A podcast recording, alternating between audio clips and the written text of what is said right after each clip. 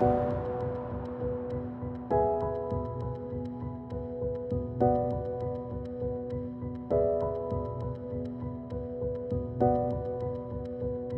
слухаєте Культ, подкаст про культуру. З вами філософи Володимир Єрмоленко та Вахтан Кіболадзе.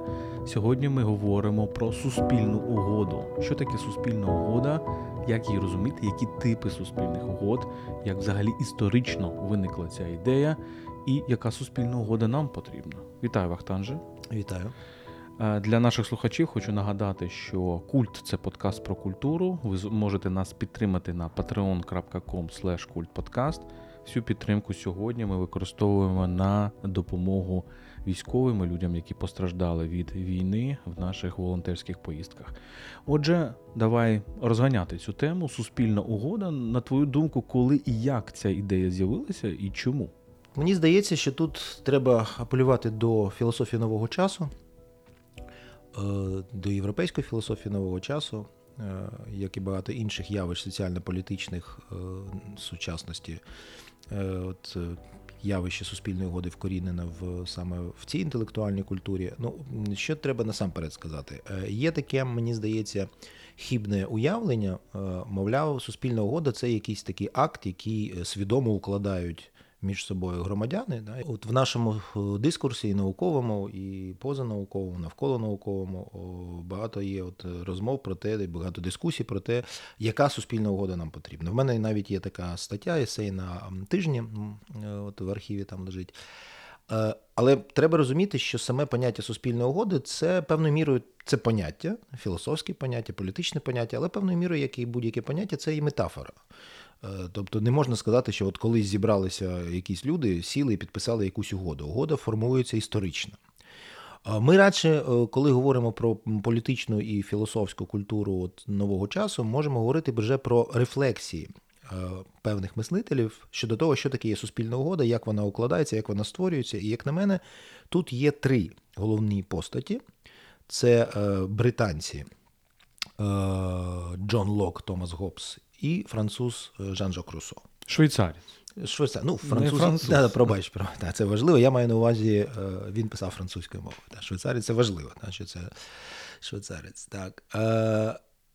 І е, от, е, як на мене, в принципі, от коли сьогодні е, точаться суперечки щодо того, от яка суспільна угода нам потрібна, що давайте пропишемо чітко параграфи цієї суспільної угоди. От е, чомусь зникає розуміння того, що зрештою от є три моделі суспільної угоди, і всі інші це або одна з цих моделей, або комбінації цих моделей. І тому для того, щоб перейти вже до сучасності, нам треба розібратися з цими трьома моделями, що саме. Е, описують е, Лок, е, Гоббс і Руссо. І, як на мене, вони започатковують відповідно найголовніші тренди в сучасній політичній думці. Ну, давай про це поговоримо. Про Гоббса у нас є епізод в подкасті, культ подкасті. Він називається Левіафан.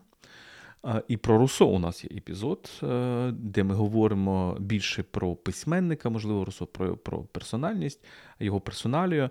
Але справді ви там можете якби поглибити е, свої знання щодо тих цих двох авторів. Про Лока у нас ще немає, але можливо зробимо колись, коли ми будемо говорити про лібералізм, так? про про саму ідеологію лібералізму. Отже, Томас Гоббс, е, середина 17 століття, е, Джон Лок, кінець 17 століття, Жан-Жак Руссо, середина 18 століття. Ось такий фактично хронометраж, коли ти говориш про новий час, ти маєш на увазі. Передусім оці століття, так, е, це так звана модерна доба, тобто це 16, 17, 18 століття. так. Е, Мені здається, що все почалося з думки, а думка належить якраз Томасу Гоббсу, е, що політика є чимось, не є чимось природним. Томас Гоббс повстає передусім проти античної теорії політики, проти Арістотеля.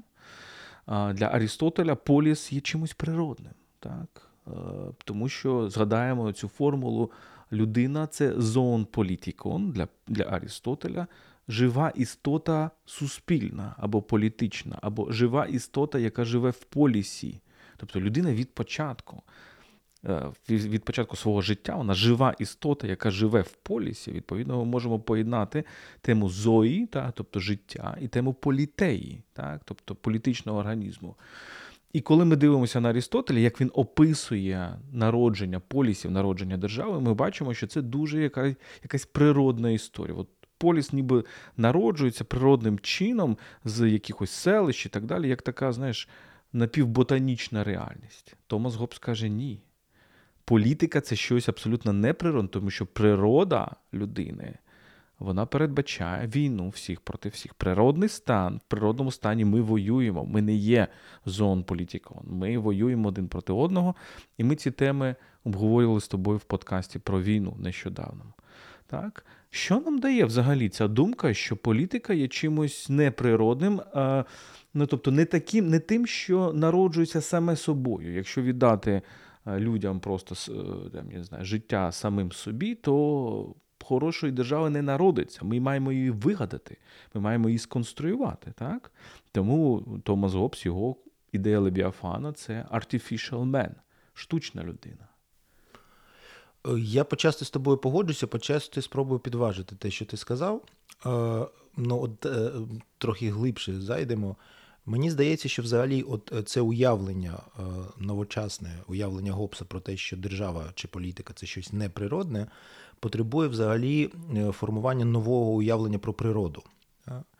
І це відбувається саме в природничих науках зрештою виникають природничі науки, і виникає наше сучасне уявлення, яке аж дотепер існує про природу. Тому що якщо говорити про греків, про Аристотеля, то яким терміном вони послуговувалися, які потім через е, латинську натуру приходить до нас як природа? Це фюзіс. Але фюзіс, що таке для греків фюзіс? Це не те, що для нас природа. Фюзіс це взагалі світ. Це зовнішній світ, це все. Він може бути космосом, коли він впорядкований органічно і прозоро структурований, і він може бути хаосом. І людина є частиною цього. І наше суспільство є частиною цього, і наша політична діяльність є частиною цього. Тому от для греків це протиставлення природи і суспільства, при... чогось природного і неприродного, воно не органічне, воно непритаманне. І Певною мірою я підважую те, що ти кажеш, а певною мірою погоджуюся саме через те, що в новому часі виникає таке поняття природи як предмети дослідження природничих наук, е, вивільняється оця сфера чогось неприродного, і насамперед це суспільство, політика, культура. Потім виникає протиставлення культури і природи, е, культура як друга природа. І в певною мірою от це те методологічне тло, яке потрібно, воно мало постати для того, щоб на цьому тлі потім виник е, Гоббс, і не лише Гоббс, потім ті постаті, про які ми вже почали говорити, Лок і Росо. Ну і не забуваємо інший момент: це те, що Томас Гоббс – це епоха бароко. Е, і сучасником Томаса Гоббса найбільш, мені здається, цікавим так, літературним є Шекспір. І є, наприклад, кілька дуже цікавих книжок про Шекспіра і Гоббса, де ми бачимо фактично зіткнення цих двох, ну в хорошому сенсі цих двох авторів, е, тому що в принципі ми бачимо, що дуже багатьох п'єсах Шекспіра ми бачимо оцей момент війни всіх проти всіх. Так, Оцей момент, е, наприклад, де політика показується як така сфера жорстокості. Не не, не вмотивованої жорстокості, можливо, божевільна, наприклад, король Лір, так? і якісь інші його п'єси. І тут е, Томас Гоббс і Шекспір мислять в одній епосі. І другий момент це для бароко, без сумніву, ця момент штучності він дуже важливий. Бароко відходить від цієї ренесансної, ренесансного відчуття. Якраз Ренесанс якраз повертав да, до цієї античної думки про природність людини, що людина фактично в цій природі вплетена. Так, А бароко будує абсолютно інший світ, де людський світ е, це світ скоріше благодаті, Боже, який дуже часто протистоїть е, природному світу. Отже, цей момент дуже цікавий. І ще один момент це без сумніву, в яку епоху творив Гоббс. Це епоха великих воїн в Європі, 30-літня війна, громадянська війна в в Британії, і і фактично це реакція на ті події, які він він застає. Отже, що нам Гоббс каже? Що ми маємо значить, подолати цю війну всіх проти всіх. і створити державу Левіафана, е, який буде мати право на певну владу над, над нами. І цю владу для того, щоб не бути в війні всіх проти всіх, ми маємо погодитися на те, що цей Левіафан буде над нами мати владу, цей artificial man. Але тоді головна функція держави це, це безпека, це охороняти нас від війни. Фактично, Гоббс нам каже, що головна функція держави, і звідси йде суспільна угода в його розумінні, це безпекова держава, це поліцейська держава в хорошому сенсі слова, або військова держава, держава армії і поліції. Так? Я хотів би прокоментувати цей сюжет Шекспіра. Він дуже цікавий. Можна, от мені спало на думку, що це може бути окрема розмова. Е, е, Шекспір почасти тут суголосний з Гобсом, але почасти Шекспір повертає нас до от такого античного бачення. Так? Тому ти згадав короля Лір. Ну, і там ми можемо побачити і таке, і таке бачення протиставлення природи і суспільства, природного і політичного. Е, тому що ну, в якому сенсі, от зараз мені це спало на думку, що король Лір суголосний із царем Едипом тому що він заручник долі, так само, як і е, ця, цар Едип. Якщо взяти інші п'єси Шекспіра, Ромео і Джульєта, е, там війна от цих двох кланів це щось суспільне? Ні, це щось вкорінене в в їхній природі, в їхньому походженні, в їхньому біосі. Або візьмемо, наприклад, е, Макбета. Не бракує інтерпретації Макбета, але ми можемо Е, таку суто психоаналітичну інтерпретацію цього образу здійснити і замислитися над тим, а що рухає Макбета. Е, це що, якісь соціально-політичні мотиви? Чи може взагалі це якісь дуже глибинні, природні, ну, Фройд би сказав, несвідомі імпульси? Да? Тому Шекспір тут він і і вже такий модерний автор, але певною мірою він вкорінений і в античній трагедії, і оці мотиви він успадковує. Але е, ми задали такий історично-культурний е, фон е, нашим розв'язанням з приводу суспільної угоди. Я б хотів, і ти вже це зробив почасти, перейти до самого змісту до суспільної угоди, ідеї суспільної угоди в Гоббса.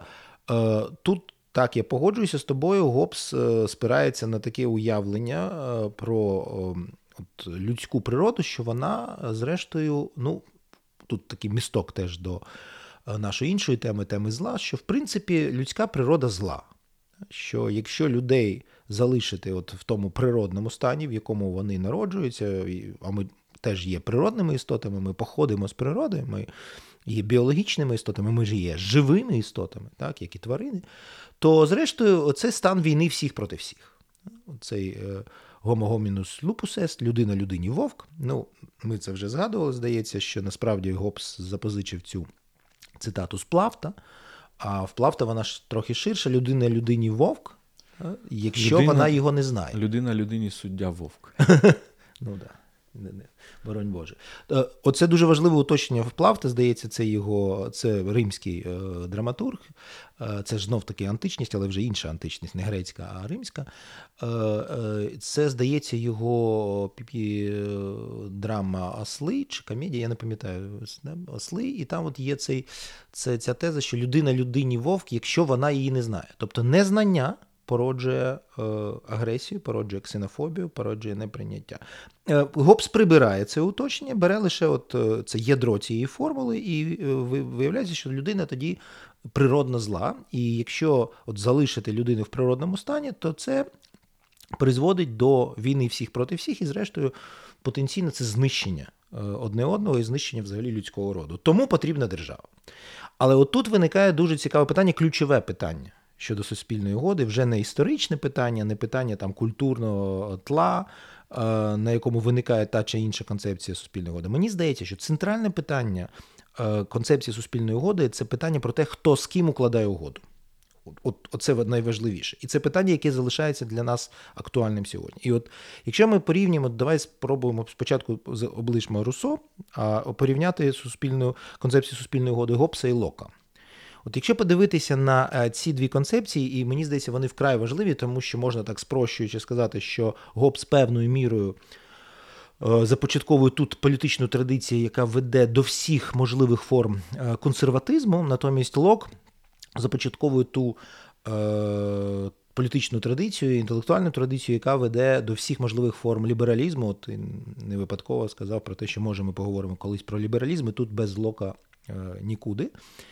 І от що відрізняє концепцію Лока і Гоббса? Ну, по-перше, концепція Лока все ж таки спирається на іншу пресупозицію, на інше уявлення, що в принципі людська природа не є зла. Що, ну, я б сказав, вона така індиферентна. Тобто вона може, вона схильна і до зла, і до добра. І нам потрібна суспільна угода, щоб, як так мовити, ну, якщо спрощуючи, так би мовити, підштовхнути людину до е, доброго трибу життя.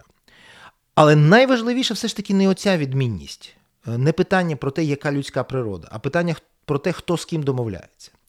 І якщо дуже спрощувати, то, як на мене, в концепції суспільної угоди Гоббса домовляються між собою громадяни. В концепції суспільної угоди Лока домовляється суспільство і влада. І отут докорінна відмінність. В концепції Гоббса влада не є стороною контрагентом суспільної угоди. І тому, зрештою, влада практично не підзвітна суспільству. Влада забезпечує, як ти правильно сказав, просто збереження цього левіафана, тіла суспільного. Тому, в принципі, за концепцією Гоббса, ну, представник влади може стратити когось е, з суспільства. Та? В принципі, питання виникає справедливого суду. Чи, Чи можемо побудувати концепції справедливого судочинства на підставі гопсової концепції суспільної угоди, судочинства, яке підзвітне суспільству через різні там інструменти і механізми. Це питання. Натомість в Лока угода укладається не між не між громадянами, а між громадянами, між самим тілом суспільним і владою. І оце запорука лібералізму. А з іншого боку, виникає питання, звідки ця влада звідки ця влада народжується. Тобто ми теж не маємо забувати, що мені здається, для Гоббса великою травмою е, є без сумніву страта короля. І це теж цікава е, цікава е, річ нам проаналізувати якось. А як страта короля в трьох, наприклад, контекстах, всім відомим, да? це англійська революція. 640 року, це французька революція, це російський переворот більшовицький, так, страта царя. Як вона так чи інакше повпливала на на розвиток цих суспільств далі. Але мені здається, це велика травма, і тому фактично Гоббс хоче створити ем, якби політичну систему, де неможлива страта короля.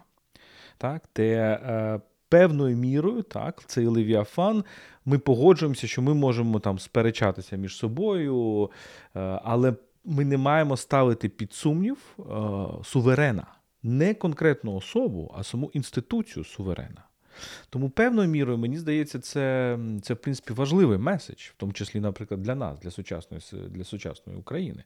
Так, ми можемо критикувати владу, можемо, не знаю, влада має бути підзвітна, влада має бути, ми можемо бути в ситуації, коли владу мають там засуджувати і так далі. Але ми не маємо ставити під сумнів саму саму інституцію державності, так? коли ми між собою ведемо якусь конкуренцію.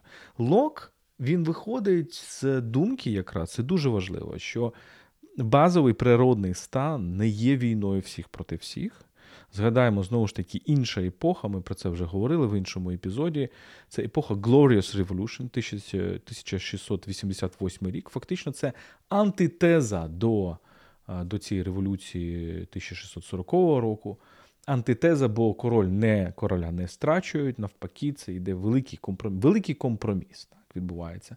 Великий перехід від, можна сказати, ранньомодерної Британії до вже модерної Британії, яку ми її знаємо, де а, іде компроміс, і, і і, це те, що це ідея розподілу влад, яка в той самий момент, трішки пізніше, за кілька десятиліть, народжується у Франції в Монтескьо, але в іншому трішки контексті, в іншому видозмі, е, в іншій видозміні розподіл влад.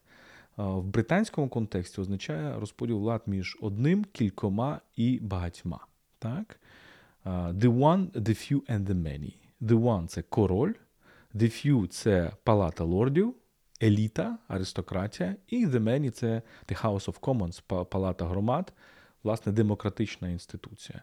І це дуже цікаво, що насправді це ж повернення знову ж таки до античності. тому що саме так, за таким критерієм, класифікував полі, політеї Арістотель. Так, Тобто є монархія, є аристократія або олігархія, і є політея слеш демократія да, у Арістотеля. Саме так класифікуватиме Полібій, римський історик, саме так класифікуватиме потім Макіавеллі. Тобто, фактично, Лок нас повертає певною мірою до античності. Але що він каже? Якщо в е, суспільному стані, в природному стані люди не воюють один з одним, тобто люди є добрими, поганими, вони можуть бути в конкуренції, як ти кажеш, це суспільство солідарних конкурентів, так? А, Але якими б добрими вони не були, у них все одно будуть суперечки, у них все одно будуть конфлікти. І от завдання держави це фактично розв'язувати ці конфлікти. Держава має бути арбітром. Якщо у Гобса суспільна угода потрібна для того, щоб нас убезпечити, щоб нас захистити, у Лока суспільна угода потрібна для того, щоб ми мали справедливість. Тобто безпека у Гобса головна ідея, справедливість у Лока головна ідея. І мені здається, в цьому сенсі це дуже важлива думка, до якої ми в Україні йдемо насправді дуже довго, тому що, от скажи нам, для чого нам потрібна держава? Якщо ми скажемо, головне, для чого нам потрібна держава, це справедливість. Тоді головна державна інституція це не президент, не парламент, а судова влада. Якщо ти маєш судову владу, якщо ти маєш справедливість, то тоді ти маєш е, справді суспільну угоду в тому класичному ліберальному локівському розумінні слова. Ти дуже багато тем позначив. Ну, Я б я б залишив тему розподілу влад е, як окремо дуже важливу тему, а надто з появою нових типів влади е, в сучасному суспільстві інформаційному і вже почасти постінформаційному, якщо можна наважитися на такий термін. А ти постійно задаєш нам певний історичний контекст, прокоментую, от в чому відмінність дуже коротко, просто як е, питання порушу. В чому відмінність страти е, російського царя від е, страти французького і британського королів?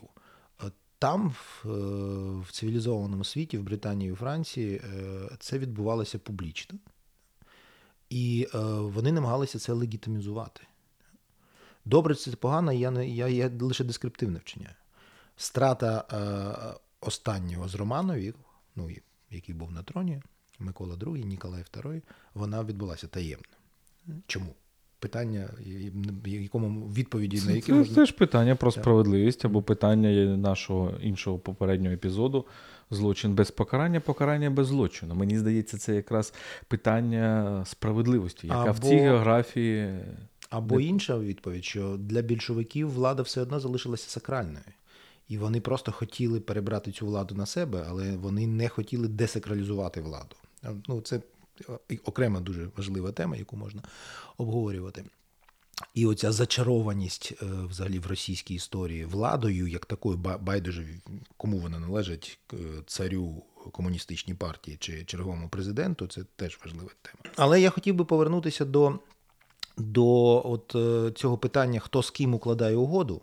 Для мене воно ключове, і от ти е, такий перекинув місток до нашої сучасності і до питання про, зрештою, а яка суспільна угода нам потрібна і чого прагнемо ми? Ми прагнемо насамперед справедливості, ми прагнемо безпеки. Ми маємо додати ще дуже важливий, важливу категорію цінність для нас це свобода.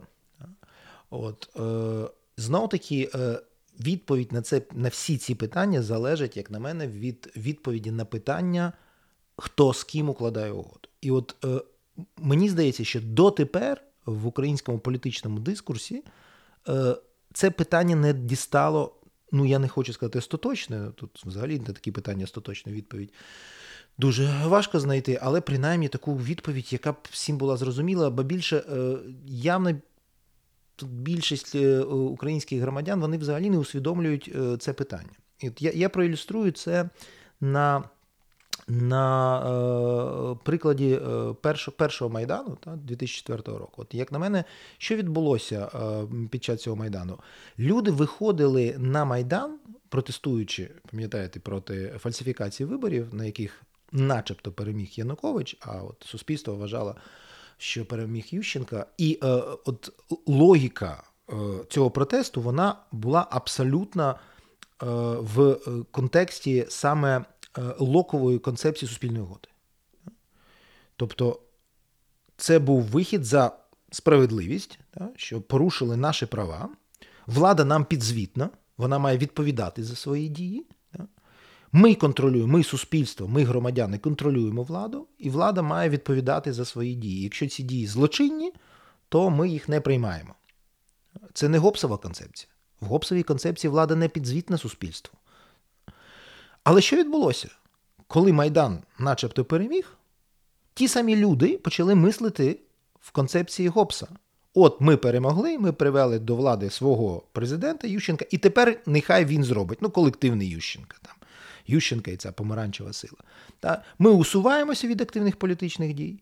Ми свою справу зробили, і нехай тепер Сузерен, цей президент, справедливо обраний, тепер розв'яже всі проблеми. Але це тут ми зіслизаємо знов-таки до гопсової концепції.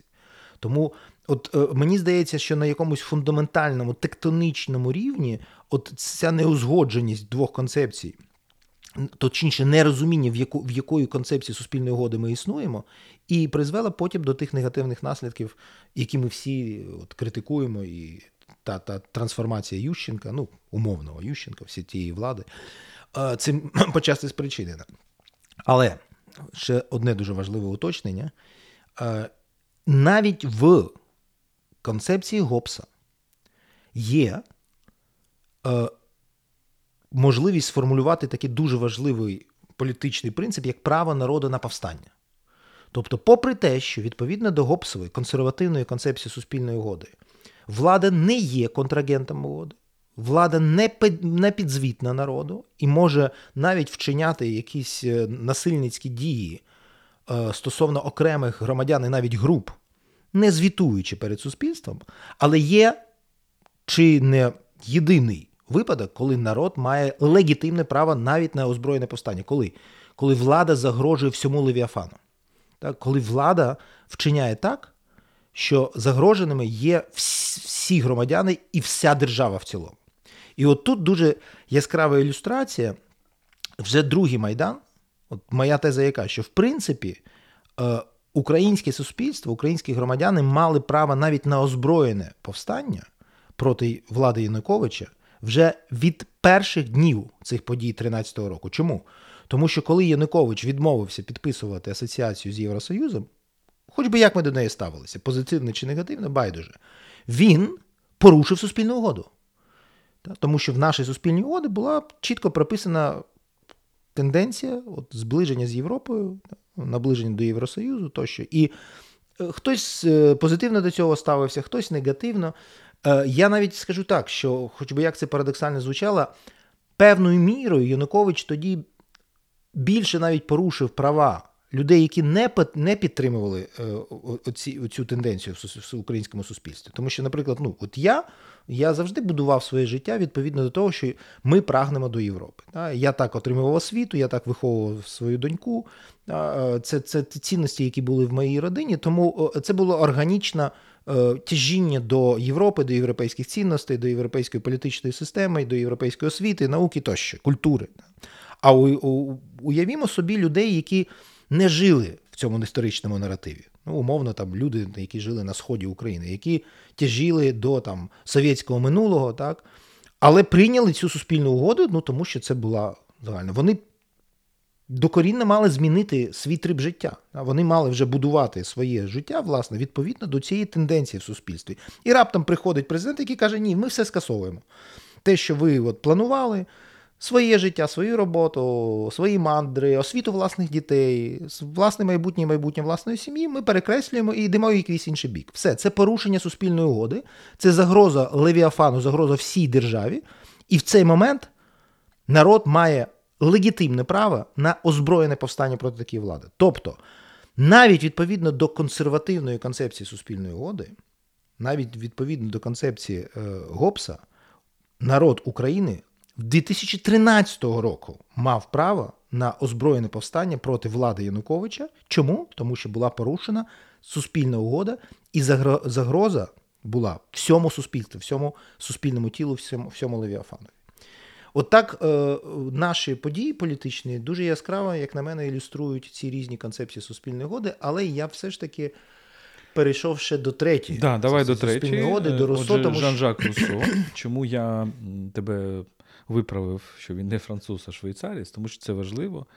Він е, Женевець, так він е, з Женеви, він себе постійно позиціонував як І це важливо, важливо, що він не просто швейцарець, а що він ще й з Женеви. З Женеви і громадянин Женеви. Женеви це не так. просто не просто мешканець Женеви. В принципі, Женева, щоб ми розуміли, 18 століття це такі, можна сказати.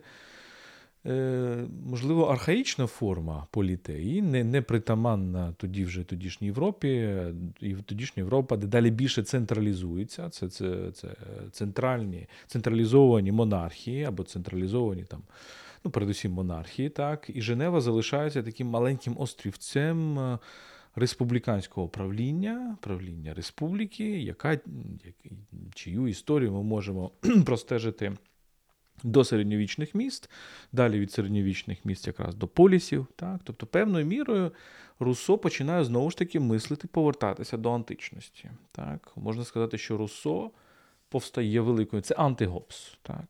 в дуже багатьох його вимірах. Е, те, що він женевець, а не француз, хоча він багато жив у Парижі, в принципі, навіть мав можливість отримати від французького короля пенсію на все життя за свою оперу.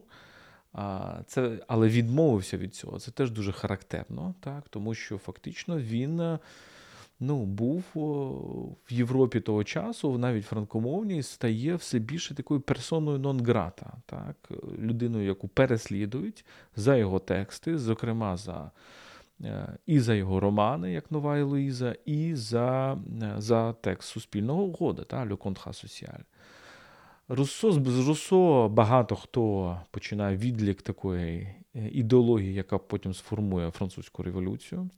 У Руссо ми маємо ідею волонте, ля тобто загальної волі. Від Руссо ми маємо цю ідею суверенітету народу. Мені здається, він набагато більш інклюзивний в, в тому, хто є суб'єкт політеї, хто є суб'єкт політики. Але коли я його називаю антигопс, так, я маю на увазі, що передусім абсолютно інша концепція природного стану. Тому що для Гоббса природний стан це війна всіх проти всіх. Ми погані в природному стані.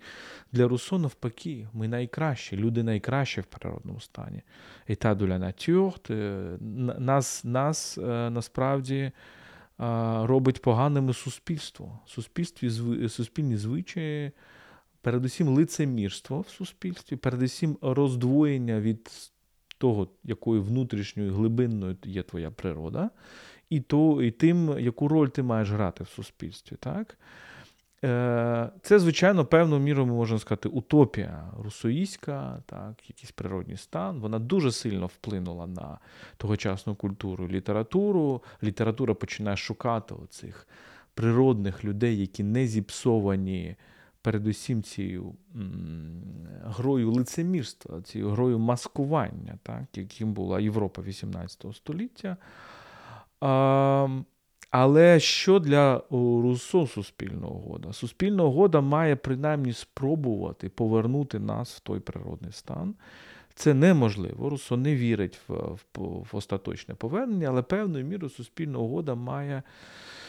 Е, має виправити ті помилки нашого суспільного життя, передусім ще раз кажу, життя, де немає щирості, де життя, де, в принципі, життя обману. Так? Він вважає, що суспільство це салонна культура, це культура, де ми намагаємося здаватися, а не намагаємося бути. Його ключове поняття це l'amour propre, тобто, коли ми любимо не самих себе, а любимо своє відображення в очах інших дуже схоже на нашу епоху якоюсь мірою. От е, суспільна угода нас має повернути все ж таки. Дати, дати, наприклад, правду, дати більше щирості, і мені здається, що дати щастя. Так? Тобто, окрім цих ідей, безпека у Гобса, справедливість у, у, Лока, Руссо замислюється над тим, а чи має держава думати про те, як зробити людей щасливими. Мені здається, що щастя є головною цінністю для Руссо, і в, в цьому сенсі для, для його концепції суспільної угоди. Я знаю, що і ти зараз розвинеш цю думку, що для тебе Руссо це початок всіх можливих тоталітаризмів, хоча він вважається ем, одним із батьків все ж таки ліберальної ідеї, не ліберальної, демократичної ідеї. Так? Мені здається, що якби не було Руссо, то не було би того, що в 20 столітті народилося як welfare state. Держава добробуту, держава, яка опікується не тільки безпекою, не тільки справедливістю, а ще й думає над тим, як же ж дати людям максимальний добробут, матеріальний добробут, розвиток особистості, розвиток людського капіталу і так далі. і так далі. Тобто всі ці теорії освіти, всі ці теорії там, я не знаю, розвитку, е, всі ці теорії перерозподілу благ, вони народжуються в певною мірою із русоїзму. Але ти ти Руссо не любиш, ти Руссо дуже сильно критикуєш, скажи мені чому. Я не можу сказати, що я не люблю Руссо, а зрештою, чого я маю його любити, як і Гоббса, і Лока. А, е, ну, Ти сказав все, що можна, можна, мабуть, позитивного про Руссо, тому залишив мені лише негатив. Та. Е, а будь-яке вчення амбівалентне і має як позитивні, так і негативні боки. Ну, по-перше, окрема дуже велика тема це повернення до природи. І, взагалі, розмовляючи з тобою, мені весь час спадає на думку теж дуже важлива тема е, зв'язок політичної філософії е, всіх цих інтелектуалів, і Лока, і Гобса, і Руссо з їхніми з їхніми теоріями пізнання, з їхніми епістемологіями. Це окрема цікава тема. От, ну, Мені здається, так, ясно, що в концепції Руссо є багато позитиву, але це прагнення повернення до природного стану, ідеалізація природного стану, вона певною мірою є небезпечною. І е, як е, така це критична реакція на е, такий русаїзм, ну, не русо, русо, а от вся ця тенденція, на всю цю тенденцію, мені здається, от, е, це ідея Ніцше, вже 19 сторіччя, це ідея людини як хворої тварини. Тобто ідея теж негативна, але ідея, яка зрештою є засадовою для от, філософської антропології ХХ століття, що це ілюзія, що ми можемо повернутися в якийсь природний стан, який дасть нам щастя, е, який позбавить нас від цього, як ти кажеш, лицемірства, лицемірства суспільного, та, вдавання. Ні, це, це дуже небезпечний шлях, тому що людина це е, штучна істота. От З цього виростає ідея Гельмута Плеснера, вже філософа ХХ століття, що наша природа штучна. Що ми самі створюємо свою природу. От я згадував на початку нашої розмови про культуру як другу природу. Що культура це не просто щось, що надбудовується над природою. До речі, от Маркс тут певною мірою теж виростає з Руссо. А для нього вся культура це що? Це Überbau, да? Е, superstructure, да? це що над. А от в основі там, що це інше питання. Це дуже небезпечно, тому що коли ми намагаємося повернути людину до цього природного тваринного стану, то ми не сягаємо цієї ширості, безпосередності тварини. Ми створюємо з людини монстра. І в цьому небезпека русаїзму. Ще одна небезпека Росо пов'язана знову таки з тим питанням, яке от для мене є наскрізним, таким стрижнем нашої розмови: хто з ким укладає угоду. От мені здається, що в Руссо це е, питання е, дістає дуже складну відповідь, на відміну від е, Лока і Гобса, тому що там зрозуміло, ну можна спростити. В Гобса це угода громадян між собою і призначення, умовно там. Оце влада. Чому це влада, то інше питання. Від Бога це дано від природи. А в Лока натомість угода укладається між всім суспільством і владою, тому влада підзвітна в будь-яких своїх діях суспільство, і тому виникає ідея справедливості, тому потрібна судова влада, яка постійно відновлює цю справедливість. Хто з ким укладає угоди в Руссо? От е, це питання, от коли я читав цей трактат, е, я постійно намагався дати собі відповідь на це питання. От в Руссо дуже важко знайти відповідь на це питання. І мені здається, от я сформулював знов таки будь-яке спрощення, воно відкидає дуже важливі елементи концепції, але от е, я спробую це сформулювати. От в Руссо дуже така специфічна е, концепція, мовляв, е, я сам для себе представляю все суспільство в цілому, і, так би мовити, я сам з собою укладаю угоду. Тобто я відповідаю за все суспільство. І кожний член суспільства лише тоді є членом суспільства, коли він здатний укласти таку угоду з собою і відповідно з усіма іншими. Звучить, начебто, дуже гуманно. Але отут коріння тоталітаризму. Тому що коли одна людина каже, я і є все суспільство, і я укладаю сам з собою угоду, як з усім суспільством, то якщо ця людина стає президентом, прем'єр-міністром, фюрером, не знаю, дучче тощо, то тут і є коріння тоталітаризму. Ну, мені здається, ще інший момент це те, що саме поняття «la volonté générale», е, загальна воля, що воно означає. Фактично для Руссо, мені здається, це означає, що ми можемо подивитися на суспільство як на таку недиференційований організм. З Руссо певною мірою ми можемо сказати, і це парадокс, тому що нібито французьку революцію ми ідентифікуємо з певними цінностями індивідуалізму, свобода, рівність, братерство. От я думаю, що Руссо передусім би акцентував на братерстві навіть не на свободі і рівності, хоча тлумачимо ми Руссо здебільшого як людину, яка акцентує на цих дві, двох перших цінностях, тому що е, що таке загальна воля? Тобто, це реально ми, ми вважаємо, що суспільство має якусь уніфіковану волю, одну на всіх, і що воно може е, цю волю висловити раз і назавжди.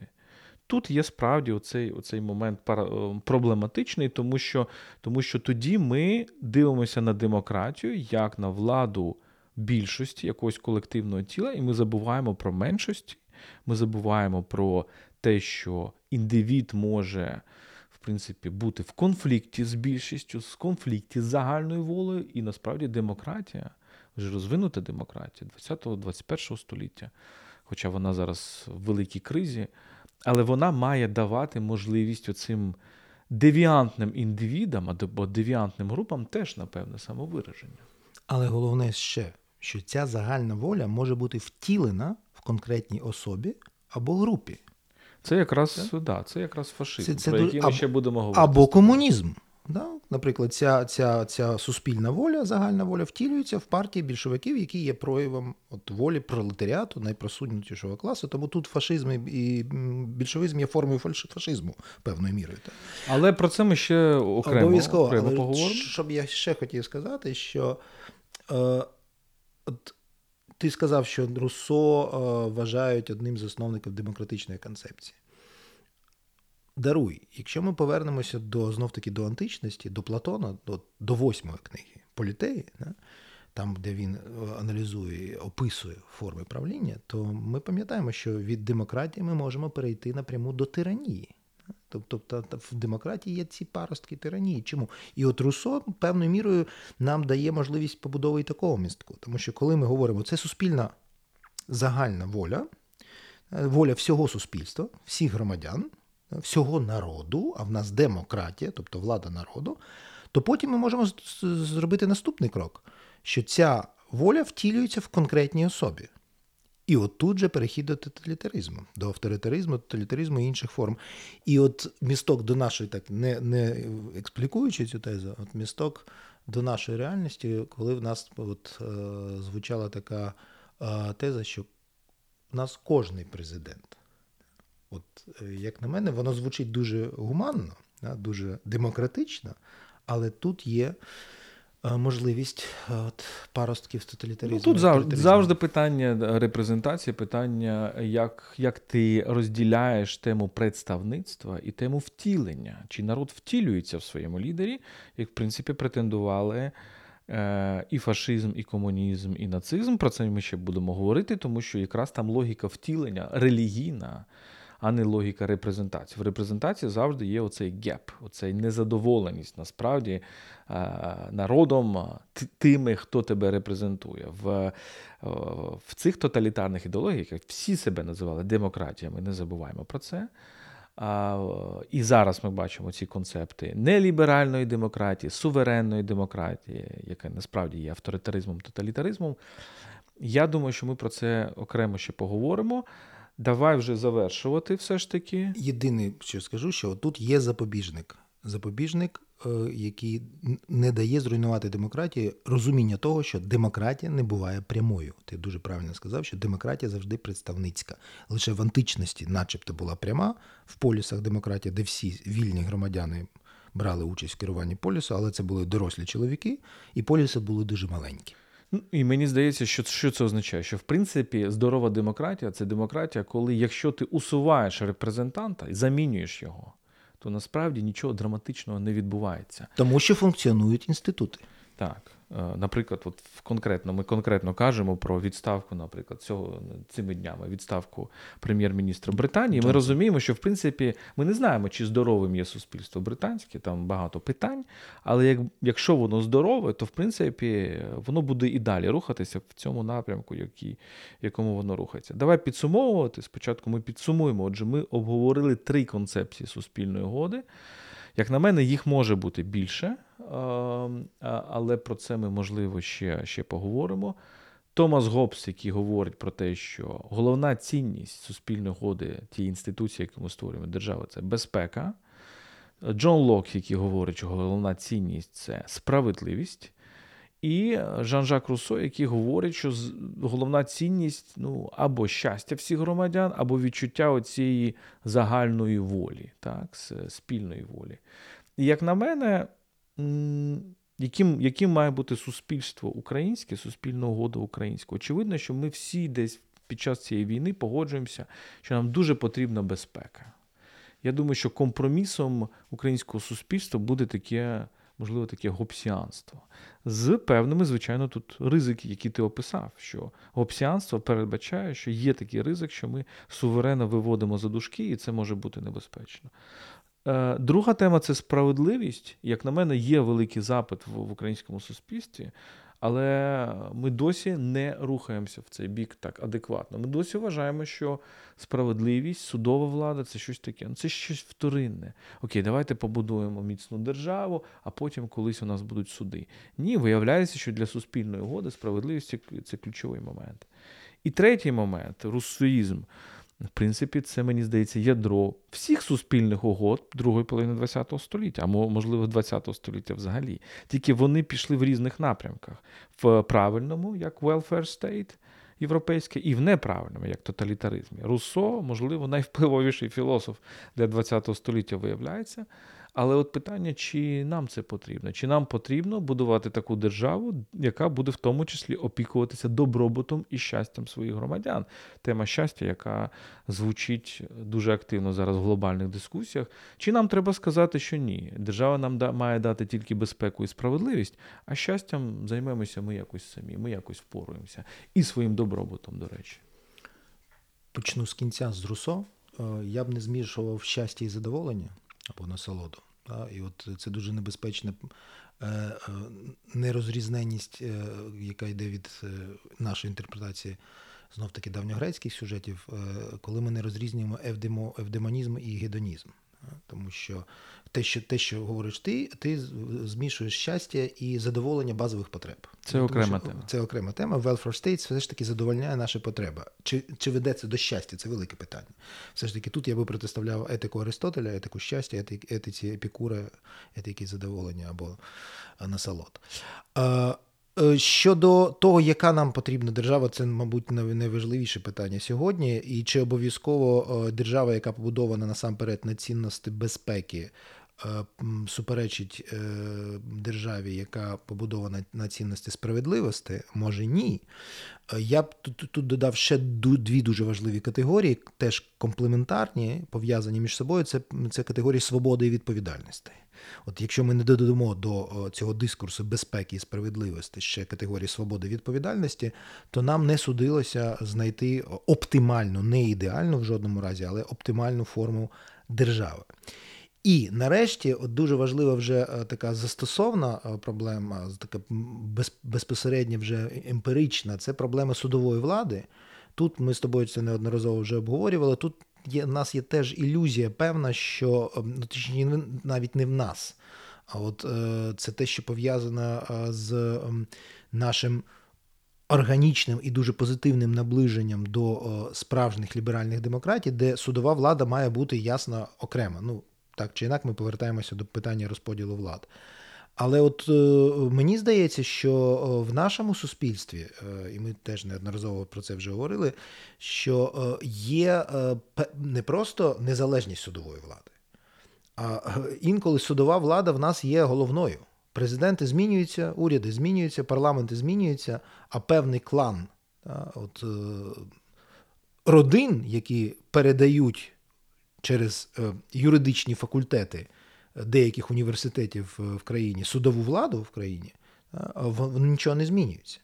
Тому от просто е, спробувати запозичити цю норму незалежності судової влади в Україні може спричинитися до диктату судової влади і до іншої форми тоталітаризму, коли от цим тоталітар, тоталітарною групою та, стає не там, скажімо, уряд, чи офіс президента, чи парламент, чи якась політична партія, а от цей цех судів. Але ми говоримо про якусь ідеальну судову владу, яка яка живе заради справедливості. Та? Ми говоримо про цінність, а не про конкретну Абсолютно. Інституцію. Ну я б знов таки казав не про ідеальну, а оптимальну та, судову владу, яка безперечно має бути незалежною від е, президентської вертикалі влади, без е, від е, представницької законодавчої влади в парламенті і від уряду. Так, ну от так ми спробували поговорити. Можливо, це такий вступ до теми суспільної угоди, де ми показали, можливо, плюси і мінуси кожної з цих трьох трьох концепцій. Ще раз повторюся, Томас Гоббс і держава як гарант безпеки, Джон Лок, держава як гарант справедливості, і Жан-Жак Руссо, держава як гарант щастя. Мені здається, між цими трьома якби, моделями ми і маємо певною мірою рухатися. так?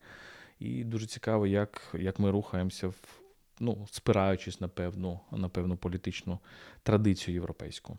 Це був е, подкаст Культ, подкаст про культуру. Говорили з вами філософи Вахтан Кібуладзе Володимир Єрмоленко.